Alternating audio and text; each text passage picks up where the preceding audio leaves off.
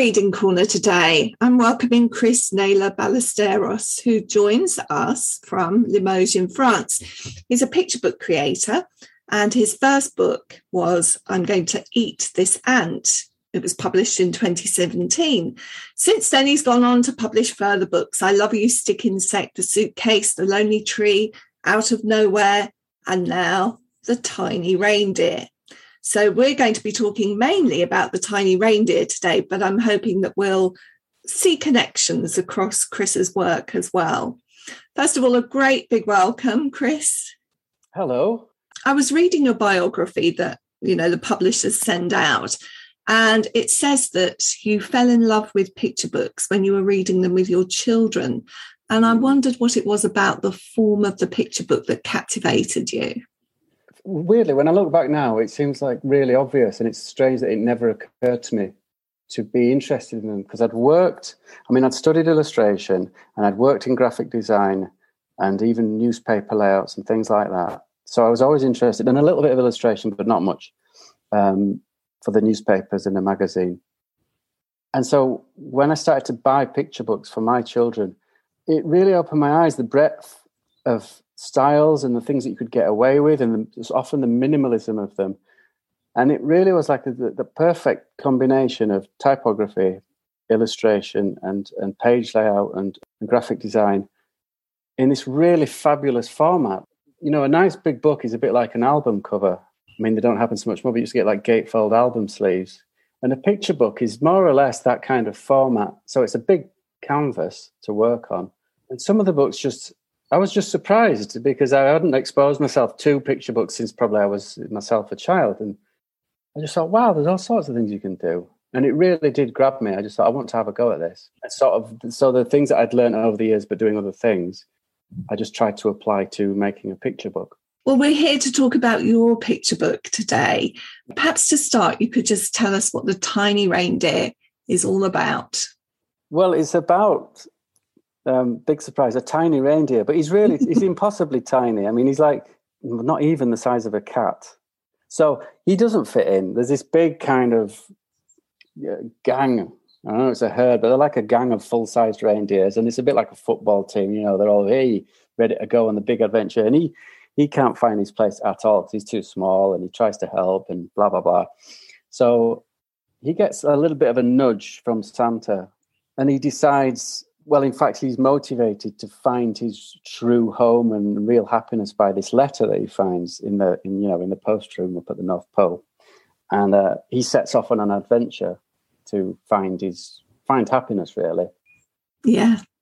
I did notice actually in reading, you know, all of your books that a recurring theme is to do with things that are either tiny or out of their place. So your lonely Christmas tree is all on its own. It's out of place because the other trees have gone. Um, obviously, with um, uh, I'm going to eat this ant is a tiny little ant. Um, so it does seem to be something of a recurring theme. I'm not conscious of the element of, of the size, but I'm certainly, I think, with hindsight, I look at the themes of not feeling in your place, and I've, I think to myself, that's probably to do with my experience because in effect, I'm, I'm an immigrant, although by my own choice, I left England in my late 20s and, uh, and I moved to France. And it's not an easy thing to do. You do feel a bit isolated and a little bit lost. I didn't realize consciously that that was coming out in stories until I think I was talking to someone else about some books. And I thought this is quite a, a theme, like Out of Nowhere is also about being separated from a friend and trying to re-find them. And the, um, the suitcase certainly mm. is about that. But with hindsight, yeah, I think that probably to do with the first year or two of leaving your own country that, that I found quite difficult. It's interesting how these things seep in in different ways into our work. Now, in another interview, I read that you said that a story needs to unfurl as effortlessly as a hmm. carpet unrolling. Yeah. But I suspect there's a lot of effort that goes into making something seem so effortless. Yes. Can you tell us how the tiny reindeer came together so that it reads as this effortless story? It started off I put this book together. Well, it wasn't a book, it was just a sort of a serialized thing that I did for my friends. I just decided one Christmas, and but this is going back about five, six years. I thought, right, I'll do a really simple story and a page, I'll illustrate really quickly one page per day so that the last page is revealed on Christmas Eve. And I did it so that when I posted the first picture, like 12 days before Christmas, so 12, 12 pages, none of the other pages existed. So I had to do them each day. So it hmm. started, and then after that, it sort of gathered dust for a while. But I thought, there's, I like this story and I like the character. It looked nice, and, and so we ended up submitting that to some publishers. And then it needed to be developed a little bit more because it was a little bit too straight. It was because I'd done it so quickly originally, the story was a bit thin on the ground and there wasn't an awful lot of why and how and that kind of thing. So we were, I worked with Sue, Sue Buswell, at my editor at Andersen, and we tried to thread in the story of the girl and what why she needed also this reindeer to arrive, which wasn't in my original version. Neither was there in my original. Santa, well, Santa was in it, but he was also a bit like one of the gang. He didn't take any notice of Tiny Reindeer. So Tiny Reindeer had no friends except a cameo appearance by Rudolph. So we've sort of brought Santa a bit forward, and him and Tiny Reindeer have a little moment together where Santa gives him a clue and gives him a kind of a the impetus to do something, and then he turns up again to give him that last bit of help but it is still quite quite a linear story. It's quite simple and quite traditional. And um, I mean, what you say about the rug thing, you're right. It's very difficult to hide all the mechanics, mm-hmm. so that it does feel like a natural story that just happened, and mm-hmm. you don't see any of the machinations behind it. Yeah, I love that relationship between.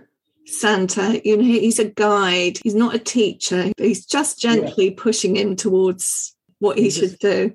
Love that. Also, love the letter where you kind of have to read the letter to know what's yeah. going to happen. I would say for the text, that was probably the hardest thing to do because we didn't want it to be too much of a downer. We wanted to suggest that there was some unhappiness and that some loss without it being too explicit. So that was very tricky, actually. And of course, changing voice because there's no narration. It's the girl, like mm. I don't know, she's five or six years old, and she's she's writing. That was quite tricky. That part.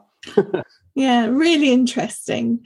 Yeah. So I wanted to talk about uh, the character of mm. Tiny Reindeer. You've you've you've said a little bit about this lovely thing that you did for your friends' children.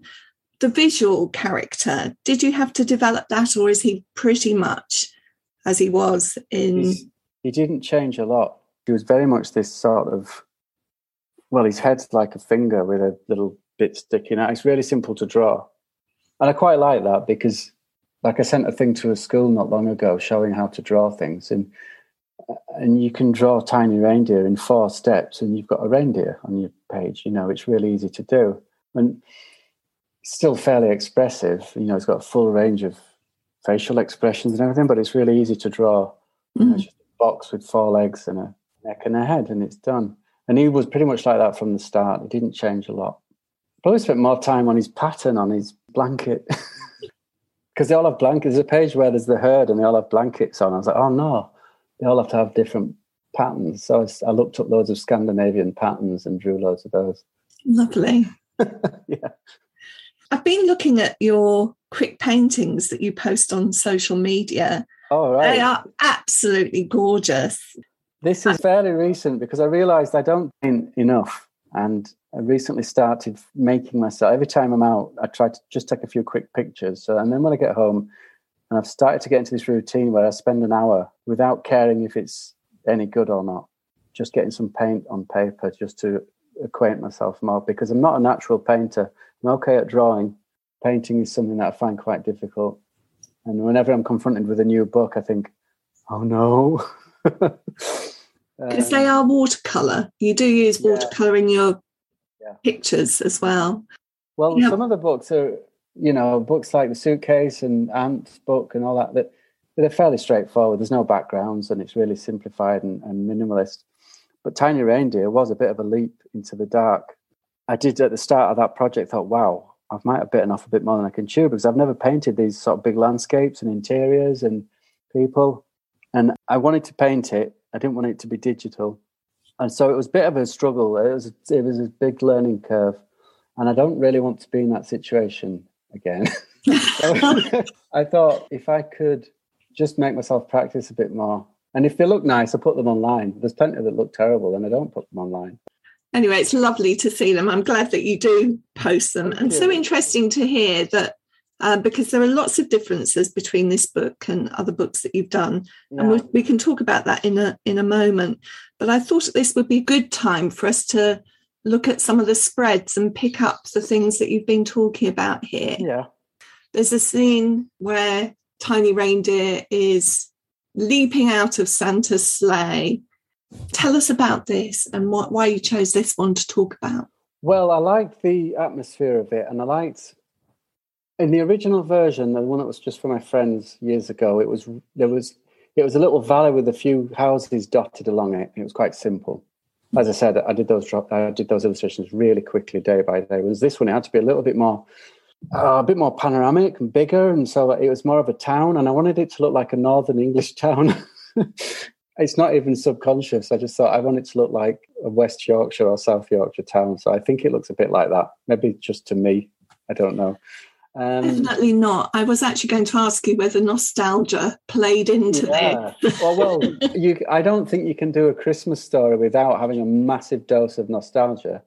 Um, so I like the, I just like the spread, and I like. I, I think it turned out okay. And this, as I was saying before, it was a steep learning curve, and I struggled with this one for quite a while. But once I got that background down and built up the sort of darkness of the sky and the snow on the roofs, I thought, wow, it looks nice it was a bit of hmm. a breakthrough because it was like, ooh, maybe this is doable. and everything's on paper, but some composition is digital. So, like the tiny reindeer there, I did on a separate piece of paper, and I did the sleigh and the reindeers on a separate piece of paper, so that afterwards you just put the layers on in the computer. It means that if you want to change something, you can move things really easily without having to go, oh no, I need to re illustrate big patches of sky or things. Mm-hmm. Yeah. It certainly looks like uh, you gave yourself a challenge with that. It's very detailed. The town at the bottom yeah. with the it's it's a stream, is it, running through? It's sort of a river. A river. Uh, yeah, yeah, a little river, and then a sort of town centre, and then a few houses on the other side. And the nice thing was getting the, you know, well, it looked all a bit bland, but afterwards I used acrylic to put the white snow on top, it's like, oh man, it looks it's starting to look Christmassy. And then I added the little lights and glowing street lamps, and it's like, ooh, it really took life when that yeah. was put on at the end. So the acrylic is a bit more opaque, is it, and a bit stronger than if you yeah. use the watercolor. Yeah, you can put it on after all those like the snowflakes and stuff are all acrylic because it's mm. opaque, exactly, and, and, you can just blob it on afterwards. Yeah, Brilliant. And it goes over all the layers. So it kind of also pulls the picture. That one, yeah. Together. I think I had to do a tiny cheat because there's some bits where there's some snowflakes in front of the sleigh and in front of Tiny Reindeer. So I, I think I added, I added on another layer of just snow as well, just to put in the real. Because the thing about snow is it, uh, it only looks real if you've got different scales. You need some really big ones that look close to you, and then you need some slightly fainter, smaller ones, so it gives this impression of depth. Yeah. And it's really simple, but it really works. What was the second picture that you wanted to talk about, Chris? It's the back end paper, which is generally what you use just to. Often it's not even part of the story. Um, mm. It's just what's on the inside of the back cover, and it's usually a spread. Obviously, you've got two empty pages to fill. This one really, it's a, it is a real part of the story. There's no words on it, but it's this lovely moment because there's quite a lot of interiors and tiny reindeer arrives at the house and it's middle of the night and it's dark. And then the morning comes and there's this lovely sort of um, first meeting between the girl and the, and the reindeer. And we decided it needed it needed to open up and be outside and have that nice sort of crisp cold winter scene it, we hadn't really had one of those for a while in the book it's a lot of it happens at night so we had this girl like running with you know complete joy with this with this reindeer that she's got, and she's dashing along outside in this. You know, the garden's covered in snow, and there's a little house in the background with a with a family looking out the door. And again, it was another one. It was a bit of a challenge. Most of the pages were, to be honest, but this one to get this snow that kind of looks like it's really reflecting the sunlight and the little bit of shading and stuff. And it turned out okay. And I probably one of my favorites in the book, that one. I don't know, it's just a nice feeling just to be running around in snow, you know, when you're a kid. yeah. You know, it really captures that feeling of Christmas morning that yeah. children have that we perhaps lose a little bit, that excitement. I wanted to pick out a spread to talk about as well. Right. And it's Christmas Eve, mm-hmm. and the little girl, she's asleep in bed, and Santa has brought tiny reindeer up on the palm of his hand. And the yeah. little girl's been wishing for this tiny reindeer. Um, and I thought there was so much here in the the detail um, of the drawing. And this is one of the things that I love about picture books is that they do repay very often a second and a third reading because you're going to notice more. And this seemed to be a spread where I was going to notice a lot of things if I came back to it a second time or a third time. Tell me a little bit about what you've put into this picture here. Well, it's funny. It's interesting you're saying about how much it's hard to know how much to put in sometimes. And I sometimes think, oh, really, have I over egged this? Is there too much going on? Sometimes there can be. And you think, we've got to take things out because there's, you've got to direct people's eyes to the right place. Mm. And you don't want too many distractions. And a lot of illustration is about that. And it's the same that I, actually I learned doing newspaper page layouts.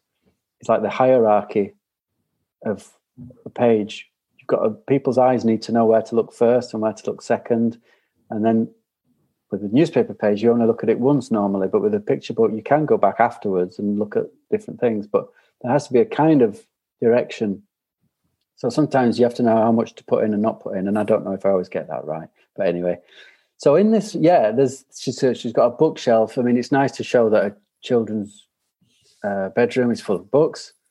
There's a little slippers, like little animal slippers under the bed. Um, I think they're based on my daughter's. It's like she fell asleep reading a book. There's a book on the floor, and then there's pictures on the wall that are, I think a lot of illustrators do this. Children's pictures. I use my own children's pictures. Um, there's a photograph which is really the photograph of this girl in the image and her grandfather, but the grandfather in the image is actually my dad obviously my children's grandfather, so I sneaked that in because he he died. I think it would be two years before I was working on this, so I thought it would be nice to because it's a story as well about the girl and her relationship to her, her grandfather, even though that's not explicit in the book. That's there. That's the reason why she wants this reindeer. So I thought it would be nice to include that photograph. Yeah. Just yeah. picking up on what you said, uh, I mean, you tell you can tell a little bit about her character as well yeah. from the kinds of things she's surrounded with. Yeah, you do, and uh, to be honest, a lot of it. I mean, I, I, thought about what kind of things, and I looked at my children's bedrooms. I thought, what did and oh, well, a few mm-hmm. years ago, what did they draw? You know, they had a go at drawing all kinds of things, stuff like that. Teddy um, bear with a Father Christmas hat on. Yeah, well, I wanted that's got that's, the time. that's right, and also she's fast asleep. But the two things that can kind of see Santa is the teddy bear who's looking at him with a big smile, and the clock I, met, I tried to make him look kind of like, "Ooh, Santa's here." I don't know if it came across, but I just wanted a little thing that if you looked at the clock face, he looks like he's surprised and looking at Santa. Yeah. uh, the thing you were saying about not letting the detail get in the way, you want to keep the attention directed on the main focus, and light really helps with that, doesn't it? In this particular. Yeah, yeah, certainly, because there's that big sort of bedside lamp glow in that corner, and then the the framing of Santa by the light from the hallway behind him. So straight away you're looking at those two things, and then afterwards you might start glancing around the room and see the other little details. But what's important story wise there is those three characters and what they're doing. And it's the first time we see the sleigh, which of course is brightly lit as well. Yeah, um, and the fact that it's right next to her. Yeah. You know, she's put it there kind of because it's really important to her because she's hoping something might happen. It's not the first time that you've written about uh, Christmas. You had your oh. Lonely Christmas Tree uh, yeah. book. you've talked about Christmas being a time of nostalgia. Is that what made you do those two books, or is there something else about Christmas and what it means well, to you? I don't really know. The thing is, the the Christmas book, um, sorry, the Christmas tree book was a similar thing. It was a thing I did for my friends that I shared because I did it first with the reindeer, tiny reindeer, and my friends really liked it, and my friends' children liked it. So I thought I'll do it again. I printed a few and sent them to people as Christmas cards, like a twelve-page Christmas card because there's no text in it. it was, originally, it was a wordless picture story, and so I printed a few and sent, and I sent them to at the time my editor was at Bloomsbury, and and she really liked it. And She said, "Shall we make it into a book?" So that's how that came about. I don't know if I have a particular affinity with or for Christmas stories. It's just that those two stories I I'd done and they were there, and they were both okay stories that worked. But the tree whereas Tiny Reindeer, the original and the finished published one are quite similar, the tree was really different. It was, as I say, there was no text. It was all in like sepia monotone. It was really low key and quiet.